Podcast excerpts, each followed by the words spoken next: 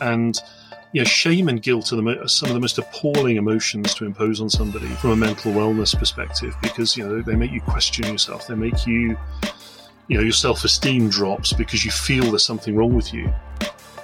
Hello and welcome to this week's episode of the Burnt Chef Journal, a hospitality-specific podcast dedicated to challenging mental health stigma and conversations designed to inspire a new, healthier, happier, and more sustainable hospitality profession.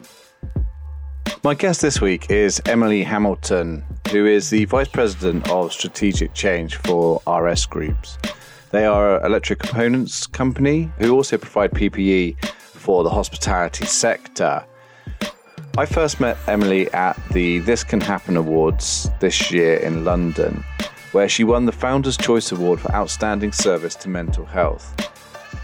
Emily is an incredible human being, and she is a passionate advocate for the trans community. She's played a leading role within her global company to create and drive a supportive, caring, and safe environment for trans employees.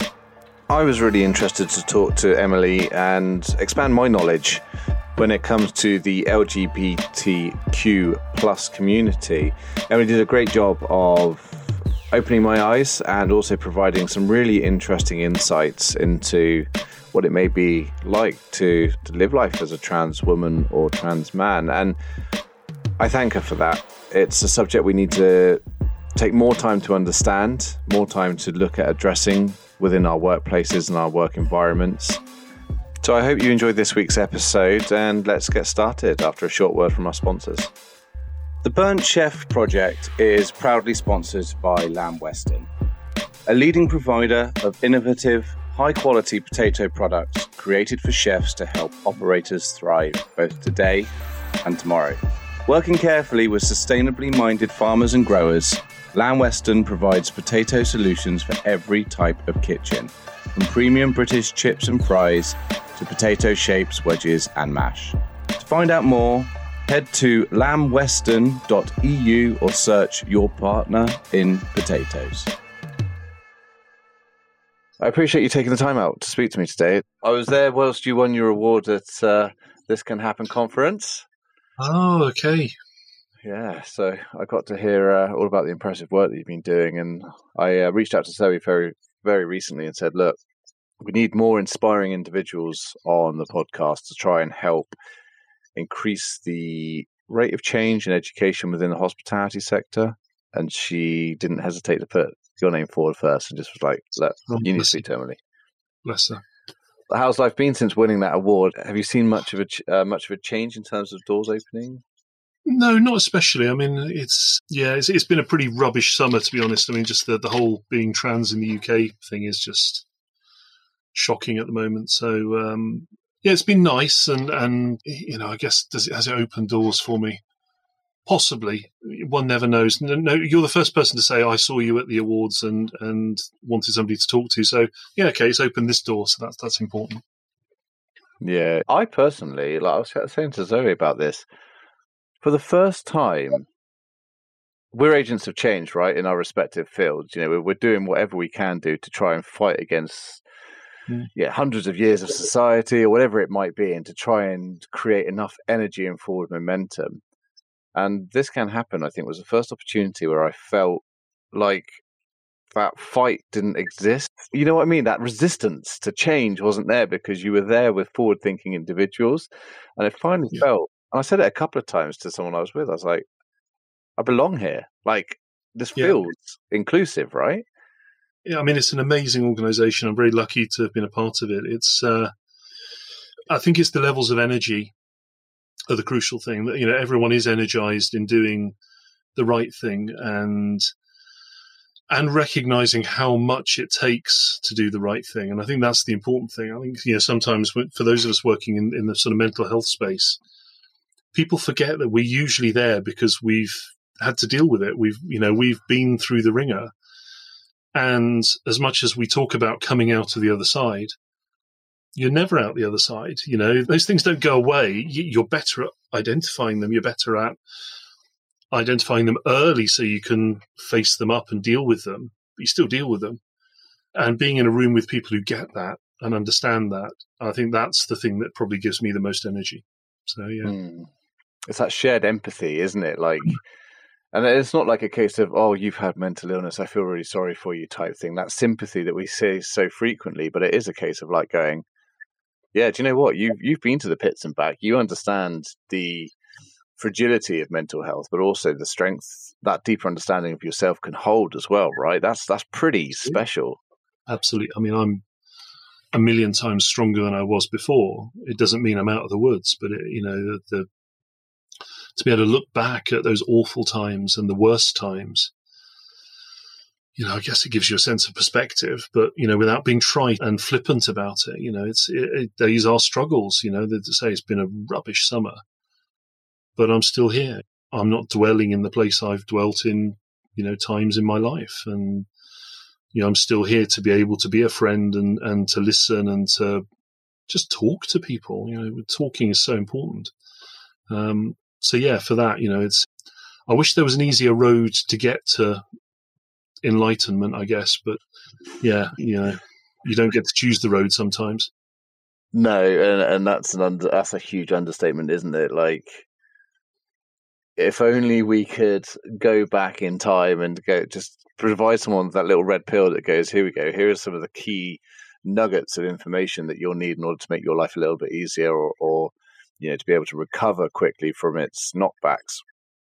But that's why we do what we do, and that's what that's effectively what we're trying to do, isn't it? Is you know you can't tell somebody how to recover. You can tell people how you did it. You can tell people what you saw. You can give people your experience.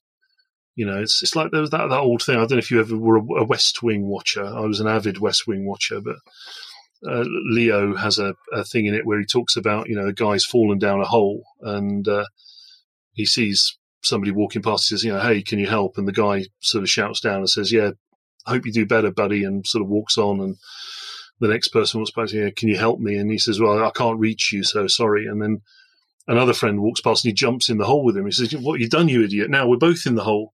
And the guy says, yeah, but I've been down here before and I know the way out. So it is that thing. Sometimes you, you've just got to get in the dirt. You've got to jump in. You've got to be there. And I always think that's that's really important. It's just being present, actually, for a lot of people at that time of crisis, just having somebody who's present, and that's what saved me, was somebody who was just there.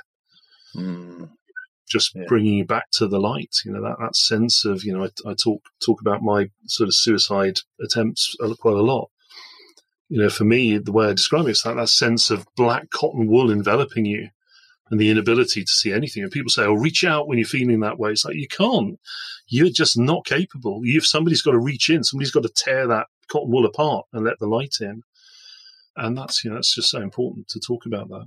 Definitely, and we'll cover that during some of this episode, I think, because I mean I've been incredibly excited to speak to you because I whilst I have friends in the LGBTQ plus community and even family members as well, you know, and I'm still interested to learn more. I'm still very curious about this space and and I think that in today's society, we're almost paralyzed now by being able to ask any questions because we fear that our not even naivety, but our lack of understanding means that if we ask questions, then we're going to be seen as bigoted or we're going to be seen in, in the wrong light. And I'm quite curious to open up conversations mm. and to be able to provide some information to people that actually then makes this less of a a daunting subject and it helps improve all inclusivity really so I mean, I guess as a as a really quick introduction, I mean, I know we've been recording for a little while already, and I feel that conversation is going to flow quite naturally. But for our audience here, obviously Emily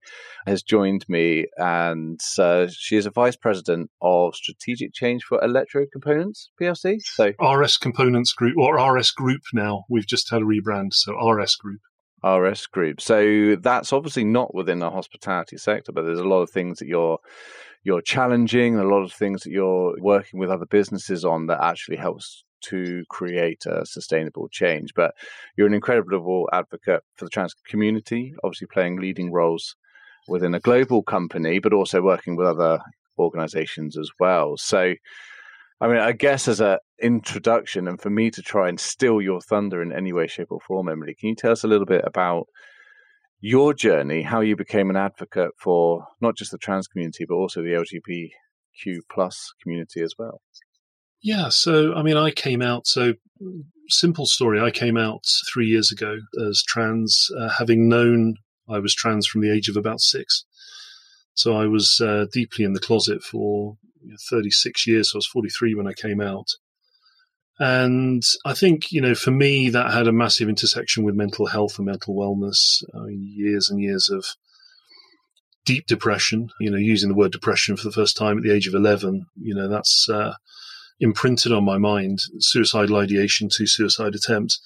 I saw the massive intersection between the stigmas faced by the trans community and the LGBT community in more general sense and I'm motivated by not wanting anyone to feel the way I felt and going to the depths that I went to and having to deal with the things I had to deal with. And really, you know, visibility is key and, and visibility is the light. And one of the big challenges for me as a trans woman was that I just didn't have visible role models growing up, you know, through the, the 80s, 90s.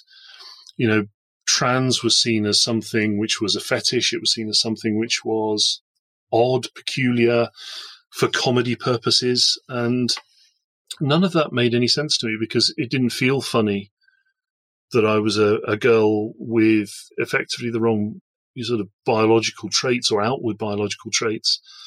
It was quite serious, and it certainly wasn't, you know, a sexual thing. It was just me being me. You know, it was a, I, you know, I'm just Emily, and you know, I, remember the words I used when I was 11. I, I can't understand what's going on with my body. I just couldn't fathom it.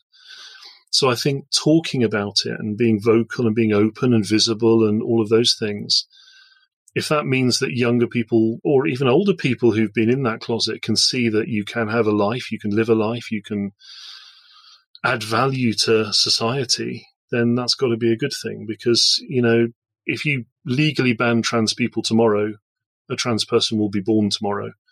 You know, we've been here since there have been people, and we'll always be here. So, you know, we got to start to learn how to live together and really cut out these culture wars. So, you know, I'm just playing my part in in saying, yeah, we're just people, we're human beings, just like anyone else.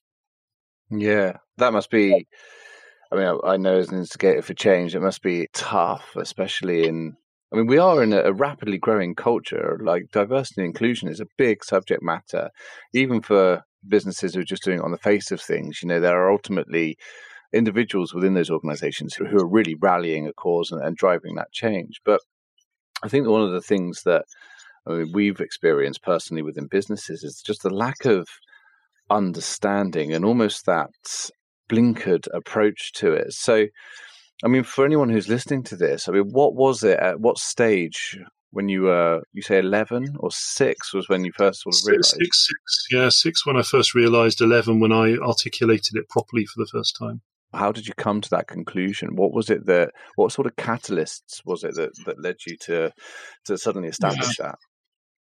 I mean, it's, it's a great question, and it's one a lot of people sort of shy away from. This is how do you know you're trans? How do you prove you're trans? I mean, it's it's oxymoron. It's like anything else. Like, how do you prove you're not trans? How do you, how do you prove you're straight and not gay? You know, it's it's who you are. I mean, certainly when I was six, there was no vocabulary to to describe it, uh, you know, other than I knew I was different. I knew I gravitated towards the girls more than the boys. I knew I, I just didn't. It just didn't resonate for me when people expected me to behave like a boy, you know, and all the things that meant. And we're talking, we're talking early '80s here you know, so you've got to like football, you've got to like rough and tumble, you've got, you know, I didn't like all of that stuff. And I know sort of very strong memories at, at, uh, at primary school, sort of coming in after Top of the Pops had been on on the Thursday night. Um, for your younger listeners, that was a music show where we got to see what was in the charts once a week with some quite questionable now presenters uh, running it.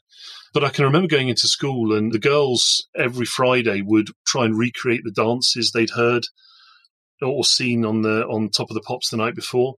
And I can remember wanting to join in because I was and still am absolutely obsessed with Madonna, not just obsessed with her, but wanting to be her. That was my thing when I was a kid, and there was probably a big clue in that. And wanting to join in and being told, you know, to go away. They didn't want a boy joining in with them, and you know, I, I really couldn't pass at that time why they didn't see me as one of them, why I wasn't invited into that area.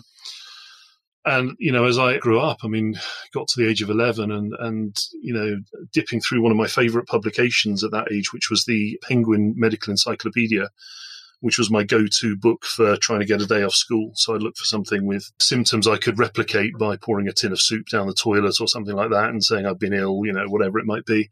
Mm. But actually genuinely looking through and, and, and wondering why I felt the way I felt. And I found the word depression and I knew that was a problem. I knew I was withdrawing, finding it really difficult to make friends and, and build friendship groups. And I was starting puberty. I was going through it, and I was I just couldn't understand why my body wasn't doing what I thought it should be doing. You know, the things that were happening to girls in puberty were not happening to me.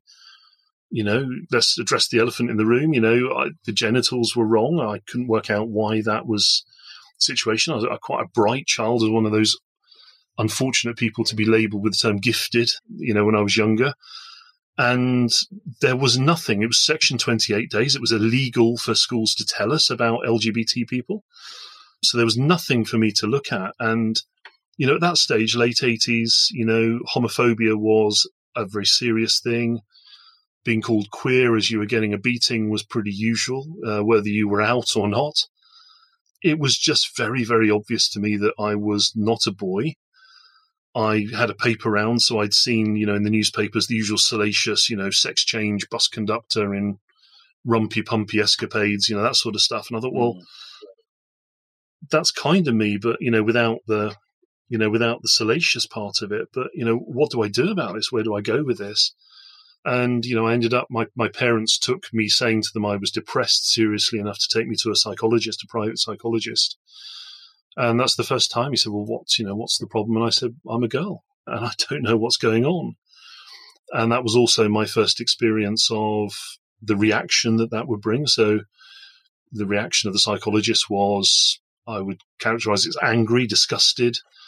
Told me to pack it in. Told me I was too big for that nonsense. What was really wrong, and caused a panic that I've known many times since. That you know, he'd tell my parents I'd lose my home, I'd lose my family I'd obviously said something very, very wrong. And he effectively slammed the door of the closet back on me at that age and made it so I thought I was carrying a terrible, shameful secret. So, you know, how do you know you're trans? Well, you just know. It's a key, you know, there are lots of things which are a part of your identity, you know, your sexuality, you know, the color of your hair, the color of your eyes. These are things you're born with. And, you know, so somebody says to me, well, how do you prove you're trans? I said, well, how do you prove you're not? You know, it's just, you know, this whole ridiculous thing about self ID. Well, who else can ID it? Who else can, who else can justify? I don't know why I'm trans. And actually, I'm not all that bothered to find out why. I just am. I'm just me. I love that. Thank you for sharing that as well, because I appreciate, you know, it's, those elements of perhaps fear and, and other things still exist because they're ingrained from us, you know, especially with those experiences, they're ingrained from a from an early age. So I do appreciate you sharing that. But I think the thing that's hard to quantify for individuals now is is the same when we talk about mental illness and we talk about you know anxiety disorders and we're trying to explain to a room full of people who have never really been in that position where their body has just gone fully autonomous you've got no say on how your behavioral, your physiological responses are reacting to even what to most people would seem like a completely trivial stimuli and trying to get them to explain that or get them to understand that actually what's going on is very real and it's true and it's that's their reality and that's that's life and that's what's going on currently. Mm. It's very tricky because unless people have experienced that profound feeling of hold on a second i am a particular gender or I have a particular sexual orientation or I am experiencing, you know, even for me, I had a personality disorder and I wasn't able to, I was constantly having to self regulate my emotions and self regulate my behaviors to fit into what I thought was accepted because I got told that the way I was wasn't. So I understand, perhaps not necessarily with the same experiences, but how do you, I guess what I'm trying to get to is how do you get individuals to understand who have never had to question it because what they have is is perfectly fitting for them. Well, I guess you have to take away that comfort factor in somebody's mind. So, you know, we're all comfortable to a certain extent with who we are till somebody tells us we shouldn't be comfortable with it. So when we talk about disorders, we talk about mental disorders, for example. In lots of cases, they're not, they are just who that person is. And the reason they're classified as a disorder is because it's less common and because other people don't know how to deal with it. So what I would say to somebody from a and the sort of the mental aspect of being trans, and not all trans people go through this, is what we call gender dysphoria.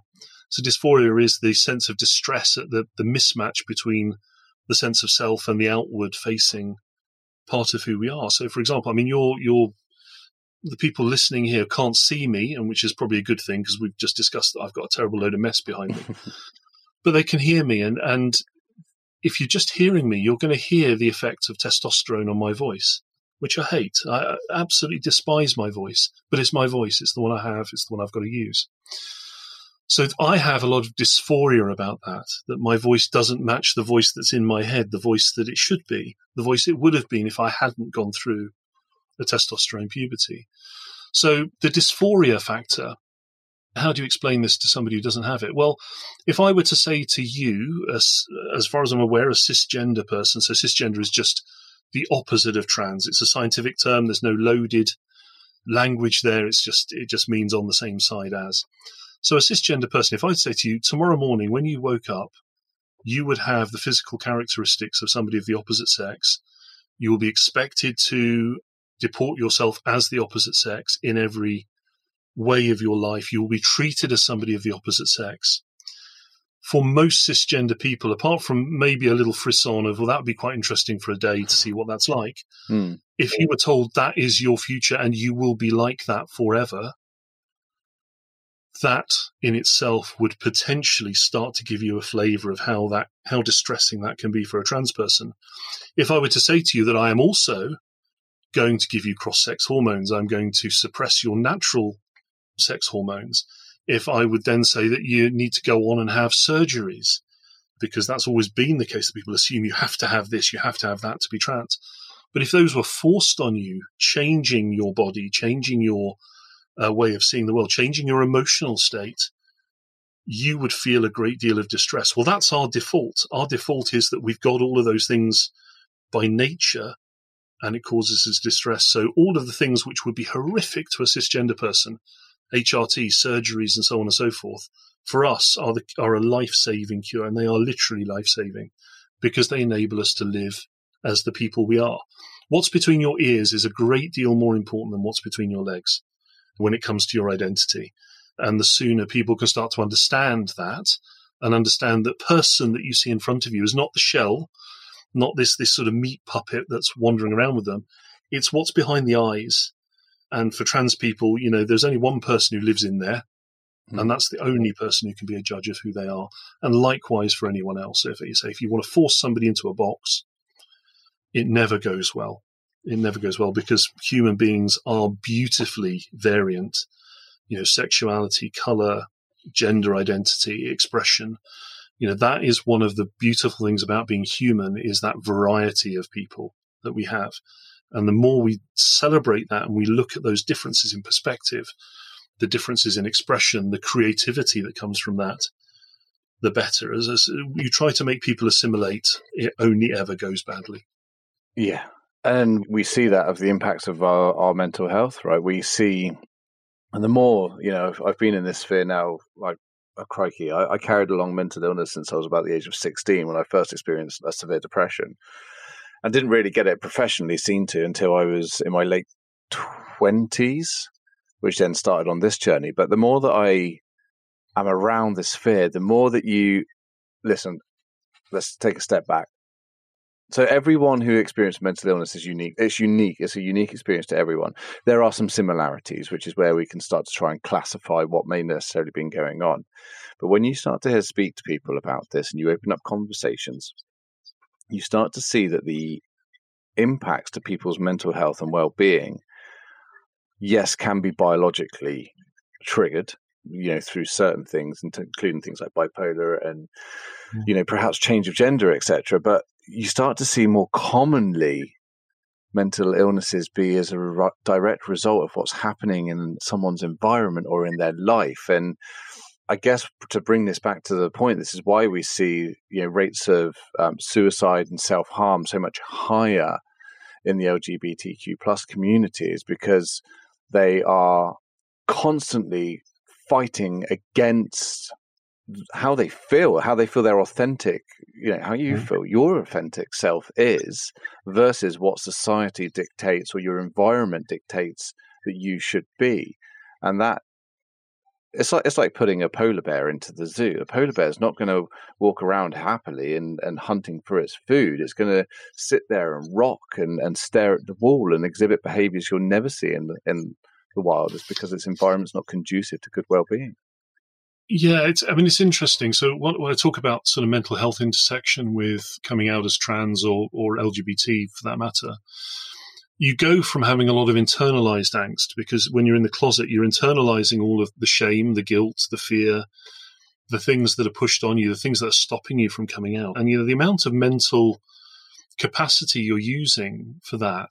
And, know, shame and guilt are, the, are some of the most appalling emotions to impose on somebody from a mental wellness perspective because, you know, they make you question yourself. They make you, you know, your self esteem drops because you feel there's something wrong with you what can happen when you come out is you trade that internalized angst for the externalized one, the, the abuse, the you know the constant attacks on on who you are, your identity, the the bigotries we see in the press daily. I mean, literally, sort of you know five, five, six, seven, ten stories a week in the national press at the moment because we're going through this this backlash, these culture wars, and the mental uh, damage that that does, you know, of seeing yourself portrayed as a predator or seeing yourself portrayed as some sort of sexual deviant monster, when actually I'm a relatively boring vice president in a FTSE 100 company trying to do my day job, dealing with all of, and this is the other point, all of the other crap that people have to deal with. So I don't know if I'm allowed to swear mildly on your podcast, but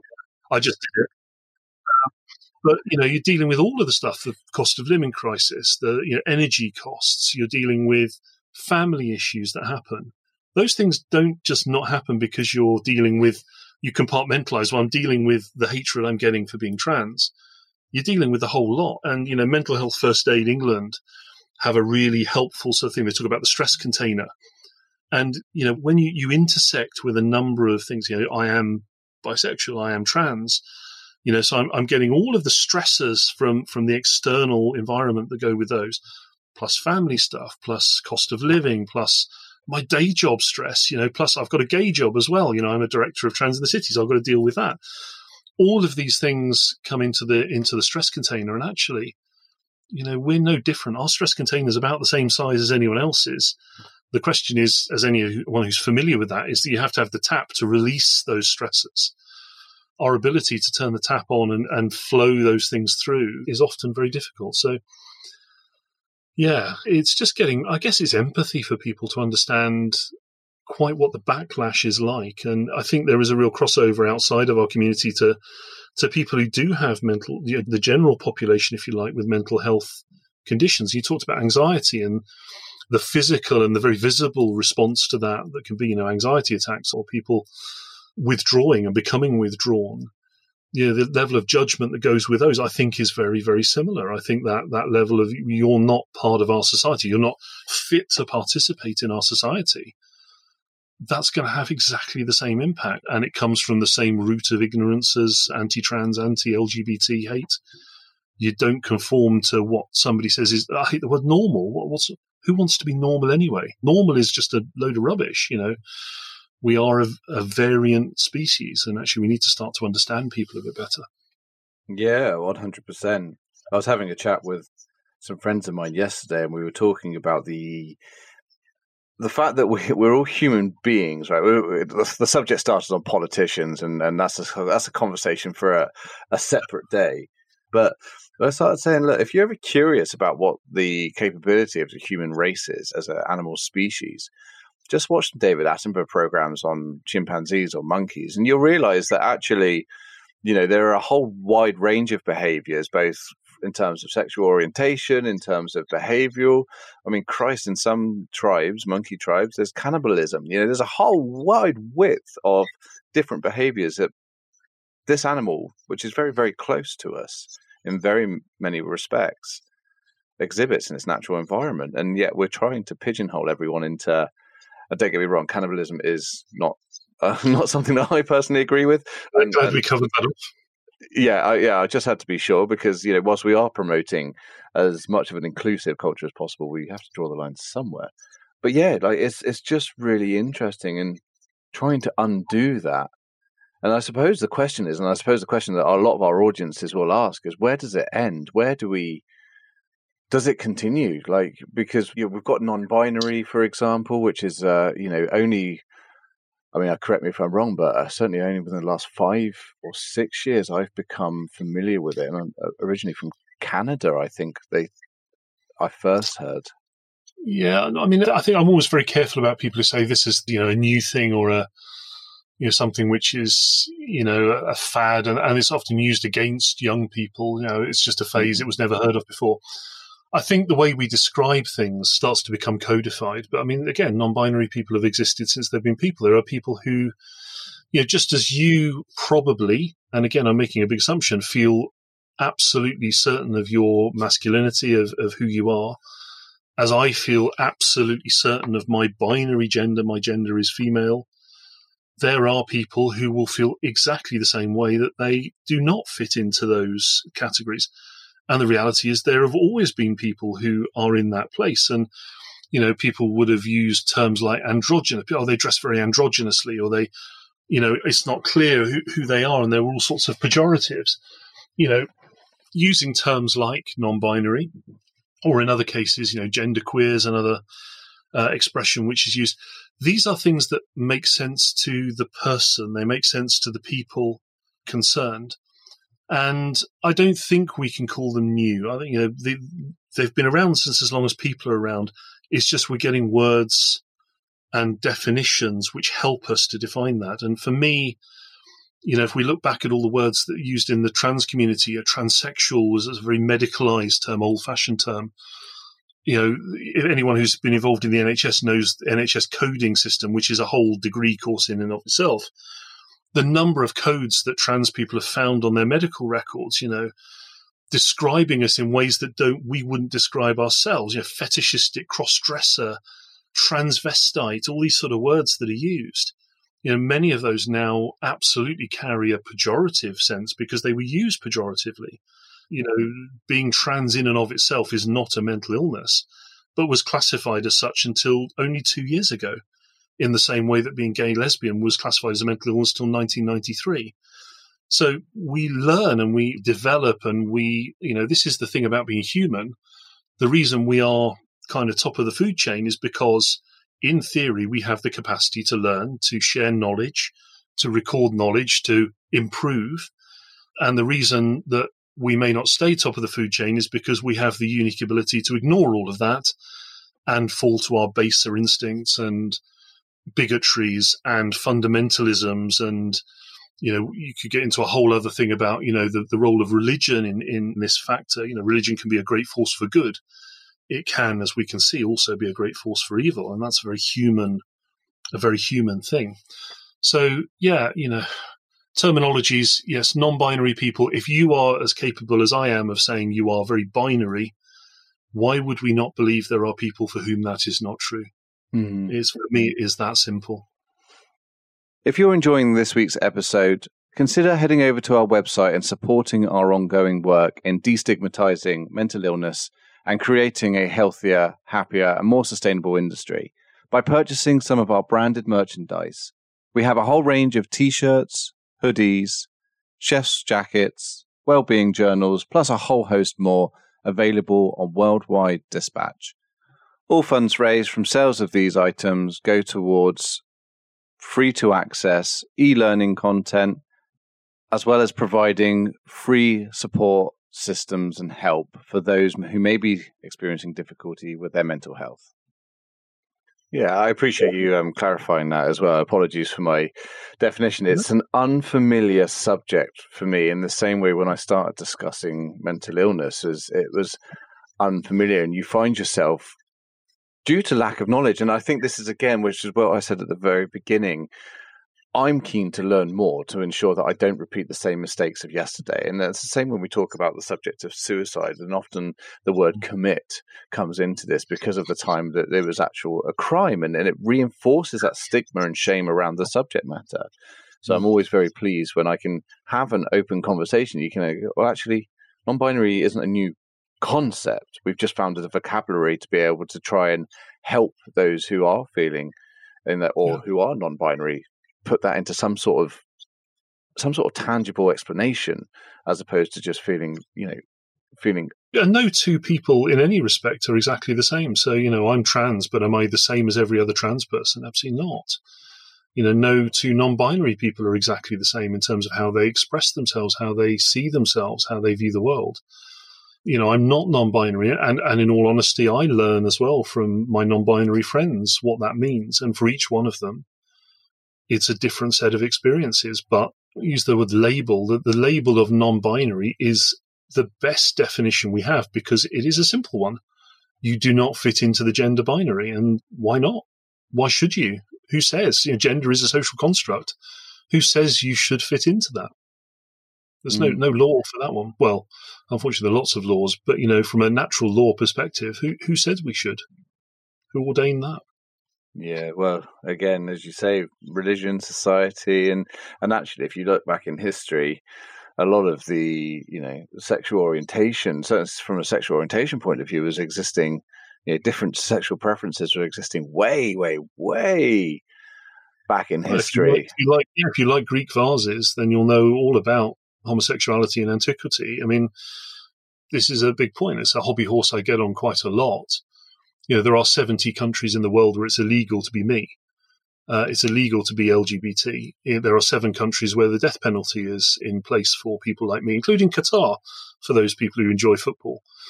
And, you know, what's the reason behind that? And the reason behind that is, in some parts, the British Empire, you know, we exported the colonial penal code, which in some cases was retained following the withdrawal from empire, which criminalized same sex relationships often in societies which previously had no issue whatsoever with homosexuality or gender nonconformity, and in fact had rich traditions. India is a great example, um, where if you look at sort of uh, temple carvings, you'll see effectively depictions of trans people. There is the caste of the Hijra in India, who are a trans community, but you saw them being criminalized and repressed through the empire period and the legacy was long. I mean, India only repealed that section of the penal code two years ago. Again, you know, it's these things have a very long lifespan, and and you know, as a British person, you know, thankfully half Irish as well, so you're very proud to be Irish.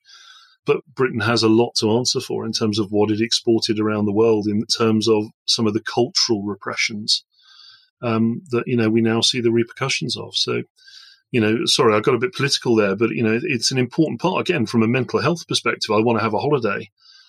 The days of me just flicking through a well, you can't do it really on a brochure anymore, or flicking through the internet, looking for a holiday. I've got a whole load of other questions: Is it safe? Is it legal? Uh, can I be me? Can I share a room? Can I, you know, all these things. Am I flying long distance? Do I get off a plane in Dubai to change planes? Because lots of people like to do that. No, I don't, because we have evidence of trans people arrested, deported, and having their passports confiscated. You know, it's there's there's so much you have to think about, and you know, again, from a mental wellness perspective, you know, it's just more crap to deal with that you shouldn't have to. Yeah, I just want, I just want, just want to get some sunshine and put my feet in warm water. You know. Yeah, and for anyone who you know perhaps is of the opinion that oh this is you know just a choice it's just a lifestyle choice it's it's a fashion thing like after explaining everything that you have to go through in order just to be able to have the same liberty as anyone else and would take for granted and you, and to just throw that away it's like oh it's just a just a it's just a phase it's just a lifestyle choice you're like no this is you know this is being yeah. this is living right well, I wouldn't. I, I, I will say this. I wouldn't choose to be trans because it's bloody hard.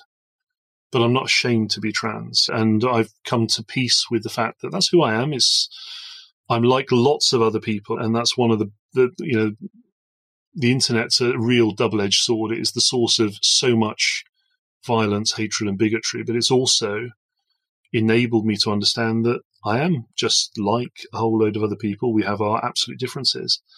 Um, so yeah, I wouldn't choose to be trans, but I'm not ashamed to be, and and I don't think anyone should be ashamed to be because you're just who you are. I love it. That's the same for anything else. Yeah, be Yeah. be who you feel you should be, and if you don't know how to get there, because that's quite an open-ended statement, especially when you're, as you say, you're wrapped up in that black cotton wool, and you just don't you don't know which way is up or down. But try and find your tribe. Try and find Yeah. someone who. You can talk to, right? Who you can just experiment. Make connections. Absolutely.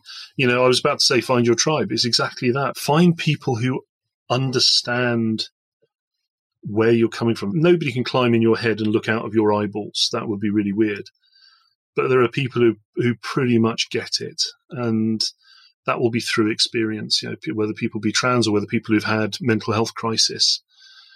You know, we know our tribes. You know, when I talk to people who've been through mental health crisis, the root cause was in many cases completely different, completely different triggers that made that happen. But actually, the journey, once you're in there, once you're in the ride, you know, the queue might have been different for the roller coaster, but you're all on the same, you're all in the same carriage screaming at the same time. You've Yeah. got that personality. And that does become, you know, people who faced into mental health challenges. It is a tribe. It's a tribe of people who actually, I think, have got amazing insight and the amount of personal insight you have to have. I mean, people who don't suffer with mental challenges, I sometimes think they do lack that insight. They lack that that introspection. That okay, what's made me how I am? What's made me respond that way? What's you know, as you say, it could be a chemical imbalance. We know there are chemical imbalances that can cause mental health issues, but sometimes it's situational, it's environmental, and actually we all have, you know, we all have some commonality there. And the key thing is you don't judge. You know, it's, oh, yeah, I know exactly what happened here. And what you need to do is this. There's, you, can't do that. The answer is, you know, we were talking before we started, you know, it's the person in the hole is, you know, you get down in the hole and say, look, I've been here before. I know the way out. You know, I, this is the way I took. And these are the things that help me. And they might not help you. They might not be the thing, but actually there's going to be something in there and frankly, the fact somebody's got in the hole with you and they're talking to you and they are reaching in, you know, that in and of itself helps you to find the way and it gives you that, that level of introspection that I think, again, I wouldn't wish mental crisis on anyone. Absolutely not. But I think once you've gone through it and you've come through the other side, the strength you can draw from that is incredible. And giving that back is something I, I always try to do. Yeah, well said. I think it's an important point just to reiterate, which is often enough, we as a society, we as human beings want to provide the quick and quickest and easiest fix into someone who's struggling. You know, even if you're not familiar with them, even if you don't know them on a personal level, you want to do what you can do to help fix it. And often enough, that can be the not the worst, but it can be your best intentions can often lead to an adverse effect. And sometimes it is just about being there, being allowed to be human as well, and allowing yourself to be human and go, I can feel, I can feel this means a lot to you. I can feel you're lost right now. And I don't have anything that's going to fix this immediately, but I am here with you at this moment in time to be or to do anything that you need me to do and to be able to know that you as a human being can shoulder that and that you can ride that wave with that individual who may have been dealing with this for years and you're you're mm-hmm. having a small slice to share but that could provide them with enough fuel and forward momentum to create meaningful change and to Yeah, start their own journey. It's yeah never never underestimate just getting in that hole as you say uh, Brené Brown is one who I, I know she uh, one of the, she has a video that we play regularly on our training sessions about you know the difference between sympathy and empathy and being able to take the perspective and the emotions of others and not necessarily consider them as your own and we've been training teams now for three years and every single session we play that video, and every single time, and this video is only what a minute, two minutes long. Every time, a little paradigm shift just drops into my head, and I catch another bit of this small little video, and I go, "Bloody hell, yeah!" I'm still learning. Still, know, I never considered that before. Well, it's, it's the difference between being committed and being involved, isn't it? You know, a, a good friend is committed to your well-being. That means listening as well as talking, and you know, sometimes people just want to be involved. They want to just throw in a throw in something and move on, and it's it adds the pressure. You know, there's an old saying. You know, what's the difference between being committed and involved? Well, you know, for if you're having a, an English breakfast, you know, the, the, the, pig's committed, the chicken's involved. You know, it's you need to think about actually how deeply you're going to get involved and committed with somebody, and it's going to be tough sometimes. You know, sharing the hole with somebody is tough, and it can, you know, it can impact you. That's why counsellors have counsellors of their own because they're having to deal with that. And I think, you know, for those of us who've been to the dark side, you know, we go in there willingly because we know what it's like and we know what it's like to be in the dark. And, you know, the old saying, you light a candle, it's better to light a candle than curse the darkness. So, mm. you know, we do that. I'm throwing all the aphorisms in here. I, I, I but, you know, it is, there, there is no answer. There, you know, anyone who tells you the answer to mental illness is this or this, it's a nonsense. The answer is multifarious. You have to come at lots of angles, and you, you know, like you said, just being there. Being there is the biggest thing, I think, yeah. on the terms yeah. of the person who needs it. Yeah, I suppose never underestimate the cathartic nature of being able to talk through your thoughts and feelings openly with someone else to get haptic feedback, even if that yeah. feedback is just silence and, and just a knowing look. Like yeah eh, that's probably one of the most isolating things, isn't it? When you've got so much going on inside your head, whether you're, you know, whether you're questioning your gender or your identity or your personality or you're mm. experiencing, you know, mental or physical health issue, it's all of these unanswered questions that are running through your own head that you don't have any time or even the energy to be able to find just some feedback because then you're just stuck on that loop and you're stuck constantly. Yeah, or, or to realise that the questions are irrelevant in the first place, and that's a crucial thing. Is that we do fixate on you know, I mentioned it before. You know, I don't know why I'm trans. Nobody knows why trans people are there. But you know what? As soon as you realize it, doesn't matter why we're trans or why we're gay or, you know, why we're bi or why we got ginger hair, why we got red eyes, you know, any of those things. Once you realize that's irrelevant and not important because you can't do anything about it, you're created as you're created. Actually, that in itself is an amazing thing. And I think you know, again, drawing it back to sort of general mental wellness, sometimes the questions that torment us aren't relevant, but you don't know that until you're given space and, like you say, the knowing look, the person who, yeah, you know what, I've spent time, I've chewed this one for years, and you know what? It doesn't matter because I'm me and, and I'm going to deal with the here and now. I'm going to deal with the, you know, with the cards I've been dealt and actually taking out some of the noise, some of the static out of that makes a lot of difference. Well said. So, in terms of your sector and, and the industry that you operate in, obviously as VP for strategic changes, as well as you know, a whole other your roles and your life, and it doesn't define who you are as an individual in terms of just your gender. But mm. what's to be able to try and perhaps relate this to the hospitality sector. What's the split in terms of um, gender roles? Is it a 50 50 or a 50 20 30, however? It's an interesting one. I mean, as an organization, and actually, we are suppliers to a lot of the hospitality industry. We do a lot of PPE supplies. So, for those people listening, you may have heard of us. You know, if you if you wear gloves to prepare food or anything like that. But yeah, so us as a business, we, we've actually got a pretty even gender split. For example, but actually it's very skewed towards our operations side and something we're working hard on. So we have a lot of operations people in warehouses picking and packing who are women, and we don't yet. We're doing okay, but we've got a lot more to do. So we don't balance that at a senior level. We are electronics and engineering distribution historically, which is a very male dominated industry, very male, very white, very straight. And I'm very lucky to work for an organization which takes this very, very seriously and is super inclusive. You know, the fact I transitioned at work, I transitioned with my employer, they supported me all the way through. the fact that we talk about our gender pay gap, we talk about the gender balance in the workplace has a massive impact as well. The fact that we're ready to face into those things, I think that for me is the difference. That's the crucial difference in our approach. But there's lots more to do, and I, I do a lot of things sort of cross industry. There are some businesses that just aren't there yet. They're still operating like it's 1965. You know, it's it's like an episode of Mad Men in engineering. And look, there's a reality. You know, good humanity is good business at the end of the day.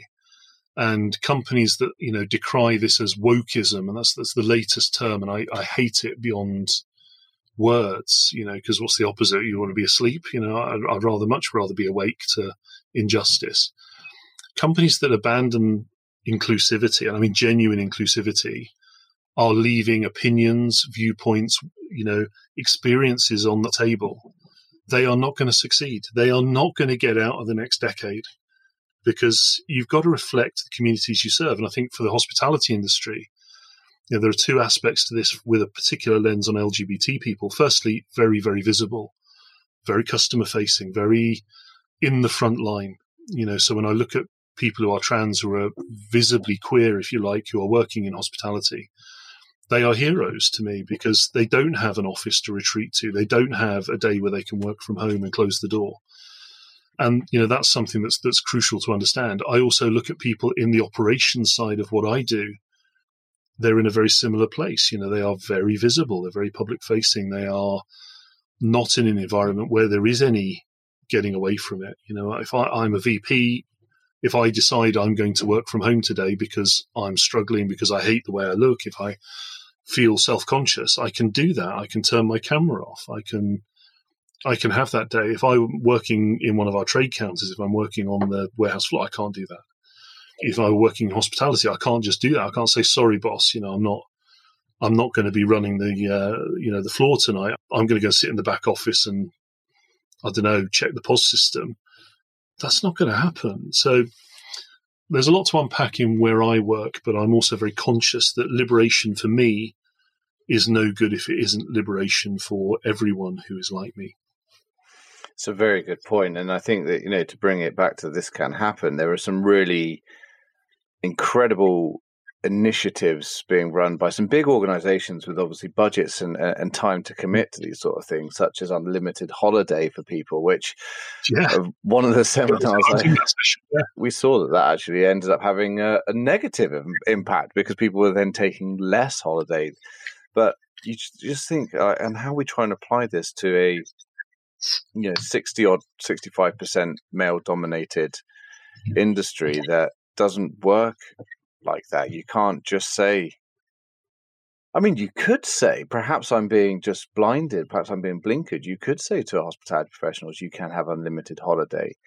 But in an industry which is experiencing, like many others, a staffing crisis at this moment in time and isn't able to fulfill a standard service or you know its obligation to the customer or to the service, some of these initiatives I, I, struggle to get my head around and make them applicable for the hospitality sector. And I know that it's not my job necessarily to come up with all the solutions, but as trailblazers, as leaders in this field, we want to be trying to at least navigate this somehow.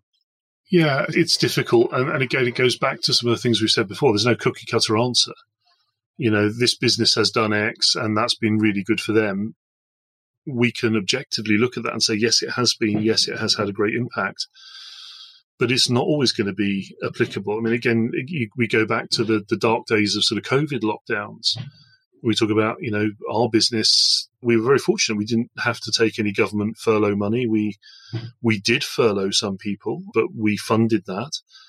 But we all decamped to home. I mean, I, I ended up staying in a hotel for other reasons and going into the office because I was actually making some PPE on our 3D print farm.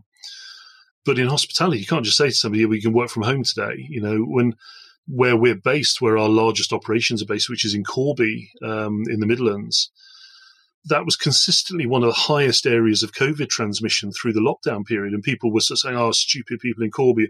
So, well, hang on a minute. Corby is one of the places which has many of the food industry factories there. So, you know, Tayto Crisps are there and, you know, Rocket Salad were there. And, you know, looking at all these different organizations, you know, there's a large uh, industrial bakery there these aren't people who can work from home. You can't operate a bread oven from home. You know, you can't operate you know, a line that's making crisps from home. So you've got people who are forced into proximity.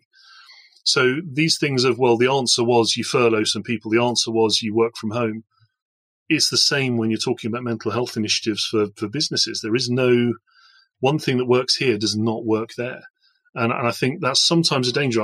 One of the reasons I like this can happen is because it talks about what's happened and what's worked and what hasn't worked, but it's not giving you the answer. There's so many podcasts that, you know, somebody says, oh, you must listen to this podcast. And it's like, oh, I've got the answer for you. I'll tell you how this is going to work. And it's like, how can you do that? How can you look at your listeners and give the answer? You know, like televangelists. And, you know, the answer is you've got to listen to your staff, you've got to listen to your customers, you've got to listen to your suppliers, and then you've got to use that beautifully unique thing, which is human, which is brain power, to pull that together and say, actually, what would work for us? And then test it, experiment. Does this work? Is this right? Is this doing all the things we need to do? And, and unfortunately, there are too many people who, just like with mental health crises, they want the quick fix. They want the, they want the magic pill. And guess what? There isn't one for mental health crises, and there's not one for operating your business either sadly. Mm. That's one of the biggest things I'm sure you probably resonate. I'm, I'm making an assumption, but uh, when dealing with multiple businesses, and we work with some great organizations and organizations that are huge that perhaps previously haven't been known for cultural change and employee well-being and retention, but are actually throwing everything but the kitchen sink at it to make sure that this works. But then you also speak to organizations who are just like, okay, but like, tell us how to fix this, you know. And I'm like, well, you've got seven sites in five different counties, all with unique individuals running the sites, all with yes, they might have the same menus and the same decor, but actually different customer base, different working schedules, different rotas, different times of being busy, you know, different perhaps cultures within each of those micro businesses. I was like, there is no one size fits all. There's no quick what? pill, you know. I think it comes down to leadership and will in a business. Okay. They, for me, are two ingredients you can't do without if you're going to do this. Now, the best example of this I can think of. So the British Army. So I, I served in the British Army. That was that was my original career, and you know I think I was probably overdoing the try to be a boy bit a little bit too much at that stage. But I, you know, I can remember going to regular commissions board in '94 and having to sit. We one of the things they did there was you had to give a sort of five minute lecture on a an unprepared topic, and one of the topics was why gay people should not serve in the military. And one of the candidates gave a very florid description of why it would be awful for the military to change its criminalization and ban on gay and lesbian and bi and trans people in the military. Fast forward to now, and actually this process started in about 2003 the army is one of the most LGBT inclusive employers. It is vocal about its support for LGBT soldiers. And it's not just, you know, it, it's definitely not perfect and there will be issues and there will be all the things you get when you have a large organization. But from a leadership perspective, what changed? The leadership and the will of the armed forces said, the world's changed and we're behind it and we're going to make it happen. And, and fighting it is unacceptable. And if you are going to be against what we're saying here, then this isn't the place for you. So it is possible. I never, if you'd asked me in 94, 95, would they ever lift the ban on LGBT people serving? I said, not in my lifetime. It will happen one day, but not in my lifetime. And here we are. We're now looking to right the wrongs, and there are ways of people looking at how we work with veterans who were affected, people who were disgraced, people who are arrested, people who were thrown out. You know, so it is possible to do, but it takes leadership and it takes will. And actually, sometimes you've got to say bigotry is bigotry. Bigots never like being called bigots. Funny that. But actually, you know, if it walks like a duck and quacks like a duck, you know, it's it's time to it's time to call it out. And I think, you know, organizations need to be less worried about you're protecting bigotry and protecting everyone's opinion, you've got to think about the human beings that sit behind that. Yeah, as long well, as you're not hurting somebody else. Well so That's I think that's the key thing. I mean, we not to bring it up and to, to go over old ground, but we got called hauled over the coals about a year and a half, two years ago because we wouldn't name and shame uh, individuals within our industry who've done bad things. And I'm like, where does it end? If we start naming and shaming people, we could be here all day because our industry is certainly, you know, previously and historically is far from perfect. I said, you know, our organization is designed to rally a cause for change and celebrate the, you know, the ones who are doing it and to encourage and inspire others. And yet we still sit in, in training sessions where people are sat there with crossed arms and you could, you know, just by looking at them because of their lack of interaction, their just overall body language, they're going, oh, yeah, I don't believe any of this stuff. Like, and I've had conversations with people who go, if there's mental illness, they can just, you know, surely they just think more positively and, and, and that will fix it. You're still dealing with this. And you know what? You have to pick your battles. You have to. But if you have an individual within an organization who, especially from a CEO or from a board level, who is willing to stand up and say, actually, hold on a second there, we haven't got this right. Don't have the answers, but let's work together on getting it. Amazing things can happen. And all of a sudden, you know, if you are in a recruitment crisis, watch those doors suddenly open and, and start to be flooded. Absolutely right. Absolutely right. You know, it comes down to at the end of the day, am I good at what I do for a job because I'm trans? No. Am I good at what I do for a job because I'm bi? No. But hiding those things makes me less good at my job empiric evidence, I spend less time worrying about hiding who I am, which gives me more time to worry about the stuff that I'm paid to worry about. Simple use of, business use of energy, right? Use of energy. Absolutely. You only yeah, got exactly. a amount of energy. Hmm. I'm I'm really enjoying this conversation, but I'm also conscious that you have a lot of work and uh, things aren't getting any quieter here. So I've got a couple of questions I just want to finish off with. I mean, as a quick fire thing, what three things would you advise employers looking to increase their awareness, improving culture, or potentially improving recruitment opportunity for trans and LGBTQ plus community? It looks like. So the first thing is to engage and listen to the community. So widen your gaze beyond the tabloid press and the, the you know the the things you see on social media. So actually start to engage with LGBT groups, charities. When you're recruiting, you know, there are specific recruitment organizations which really do help to improve the breadth of candidates that you can find. And whether that be LGBTQ, whether that be people who are disabled, whether that be people from black and ethnic minority backgrounds, you know, don't just go to the same pot every time and then complain you've got a recruitment crisis. Actually, go a bit broader. Go to places where, in this case, the LGBT community feels safe and feel able to you know, to put themselves forward for for roles because you'll get a better level of candidate. So I definitely suggest that. I think leadership, to go back to my earlier points, question yourselves as a leadership team: Are you all in? You know, inclusivity is is exactly what it means. It is inclusive. You can't be a little bit inclusive, just like you can't be a little bit pregnant. You know, you, you either are or you aren't. And you've got to question yourselves. If you're not all in, then you're not going to make it work. If you've got pockets where people are vocal that they think it's a bad thing or it's, you know, oh, this is the end of the world, then you're always going to be in trouble because you give people a magnet for that negativity.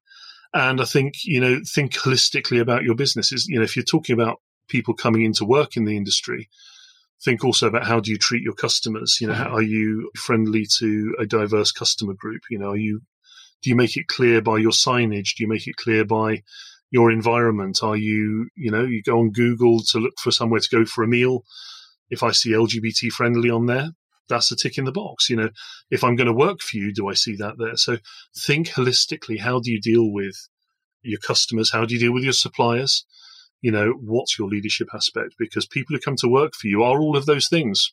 Hey, people who work in hospitality sometimes go for meals themselves probably not as much as they might like, but you know, they go other places. So, you know, start to think about, you know, your holistic approach to inclusion. That's such an interesting thing. I've never considered advertising about that level of inclusivity. You know, you can say you're a diverse and inclusive employer, but actually specifying what you feel your strengths are with regards to that is actually an incredible. Put it, put it, put it, put it out there. I mean, there are schemes where you can have stickers for the window, just like you've got for other things. You know, you are, we are inclusive. You know, there are ones which are particular for the trans community, which is very useful in things like beauty treatments and salons. You know, where actually there's a big question. I want to get my hair done. Is, am I going to go and be treated like crap at the salon or not? If I see the sticker, I know I'm not going to be. Hey, I'm going to go there. I'm going to spend my money in that place. Am I going to want to work there? You know, if, if that's my industry, if that's where I'm, I'm going to be looking, how do you treat people in that community space? So think holistically, absolutely really important. You can't just say we're a great employer, but we're really rubbish on how we treat our customers or vice versa. That's yeah. I mean, we're building an accreditation piece at the moment that starts to celebrate businesses focused on well-being. So, mm. And, and that's multifaceted. That's not just you know we know from a touchy-feely perspective you're a good employer to work for. That is psychological studies, that's benchmarking, that is policy reviews, that's risk assessments and things like stress mitigation. But I feel this is a strong subject also to be included, you know, because it does have a direct impact on well-being. So looking at policies, looking at you know whether or not they've documented reasonable adjustments with regards to these sort of things as well, because that's you know yeah. key benchmarking. There are really. there are objective measures you can use, and you, you earn your colours, don't you? You earn the rights. You know, putting up a pride flag once a year says nothing to me. You know, you haven't earned those colours. But for those organisations that are working all year round for better inclusion, they should be proud to hoist the colours. I hate rainbow capitalism but I love businesses that are inclusive and I love to share their success and I love to share how much I enjoy using their services. You know, and I, I, can think of a number of small, you know, take it back to hospitality, a number of small bars and restaurants which have done exactly that. They have stated where they are. And guess what? They get my money, they get my business. They, you know, and do you know what? They get everyone else's business too, because once you're inclusive of one group, one marginalized group, you know, if you're not trans, you're not LGBT, but you are, you know, in some other way considered to be marginalized or a minority or different, you're going to look at that and say, the likelihood is that's an organization that understands that. I mean, just as an aside, one of my other gay jobs, I co-chair Quins Pride, which is the world's first rugby LGBT supporters associations. Yeah. Now we've done a lot around LGBT inclusion, but one of the things we launched two weeks ago as a, as a club was a pack for some autistic visitors who find it overstimulating. So to have ear defenders, to have a fidget toy for when there are those moments. This is all about an organization saying everyone is welcome here. And some of that came on the back of us saying who is marginalized, who's struggling to enjoy an afternoon at the rugby. You know, who do we want to be able to open this up to? As soon as you open one door, the others open a lot easier. And, and I think a lot of businesses can look at that and say, actually, there's an intersection here that can be exploited. Because let's not be afraid of that word. Businesses are here to make money. We're here to, you know, to meet shareholder value or, you know, to, to make profit. How do you do that? You do that by getting more customers. You do that by giving great service. And all of those things come from inclusivity. I love that. Yeah, what a great, what a great suggestion. I was only chatting yesterday to, um, again, those same set of friends actually about how I'd met a really great insightful gentleman during one of our training sessions who had Asperger's, and he was like, "Oh, I'm, I'm, sorry, I've got Asperger's." I was like, "What are you apologizing for?" I was like, "This is an incredible strength," as he was explaining from personal experience how that had an impact on his daily working life and the, in the interactions around him. And there were some really, really keen topics to share. And so the first thing I did was jump on the phone to you know, the engagement officers and the cultural officers and be like, look, you've got an individual here who can really just completely and utterly turn this entire subject matter on the head by speaking about it from personal experience. I was like, you know, you should be looking to, as you say, capitalize on this. You should be able to improve your operations and actually improve the way that you work because this gentleman, he was, he really made that session memorable. Um, yeah. yeah. Say, different difference is amazing. Difference is what is yeah. It just gives me life to meet people who are different. That's what it's about, celebrating those differences. And as a final question, then, is something that I ask all of my guests, but if you were to travel back in time and share some advice for a younger version of yourself, something that you could change in way and perhaps in which you viewed the world, or perhaps you know gave yourself that little spark of encouragement that may have changed your trajectory or changed your path, what sort of advice would you have given to yourself?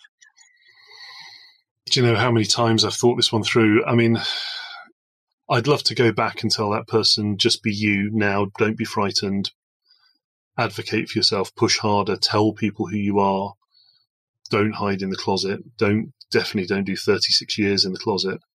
I would definitely say that. I have to temper that with the environment and the world I lived in and the world we were living in at that time.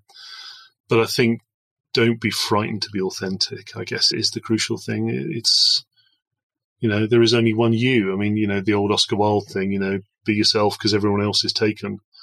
It took me a long time to really appreciate that. So I think, yeah, be proud of the individuality that you have and never ever try just to blend in with the crowd because that's just rubbish. Blending in is rubbish. I um, no matter how expedient it may feel, it's just rubbish. yeah, it's a profound way to finish this podcast. I was chatting to Vicky, our social media executive, and we were at the Excel at a trade show recently, yeah. And I park, I always rush to park in the same spot, and I never move my car right for three days. I'd like to think of myself as an original thinker. I uh, certainly within the last sort of five, six years or so, I don't follow crowds. I, I go my own way.